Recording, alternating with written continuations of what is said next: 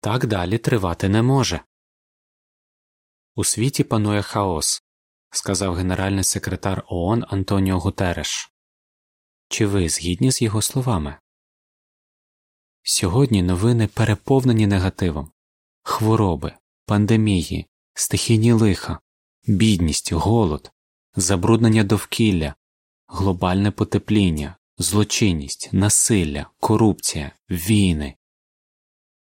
Без сумніву, нам дуже потрібен кращий світ, ідеальне здоров'я, безпека і стабільність для всіх, вдосталь їжі, чисте довкілля, справедливість для кожного, мир на всій землі. Але що означають слова кращий світ? І що чекає світ, в якому ми живемо зараз? Що робити, щоб жити в кращому світі? З цього номера вартової башти ви дізнаєтеся біблійні відповіді на ці запитання. Кінець статті.